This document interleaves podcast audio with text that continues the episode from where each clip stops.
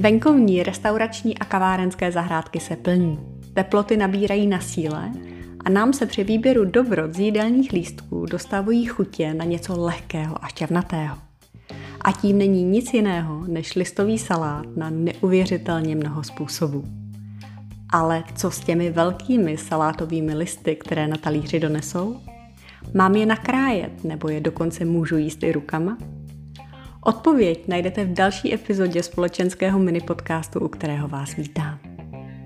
Saláty umí u stolu pořádně potrápit. Jsou velké a obvykle se v nich skrývá mnoho dobrot a zálivka, kterou nemusí být na první pohled vůbec vidět. Takže zásada číslo jedna je salát opatrně promíchat.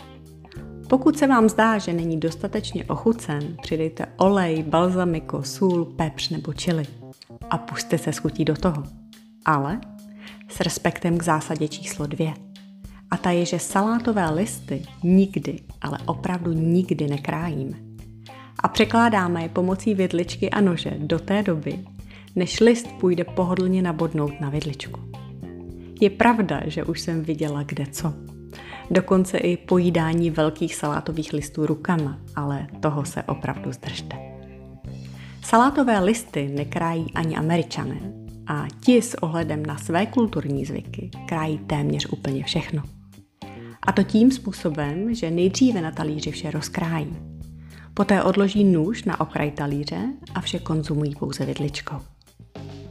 Salátové listy patří mezi základní dva pokrmy, které na talíři nikdy nekrájíme.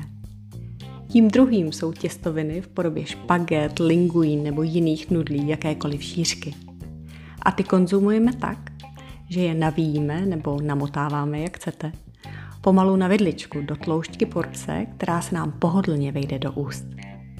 K namotávání můžeme použít vidličku, ale těstovinoví profíci to zvládnou hravě i bez ní.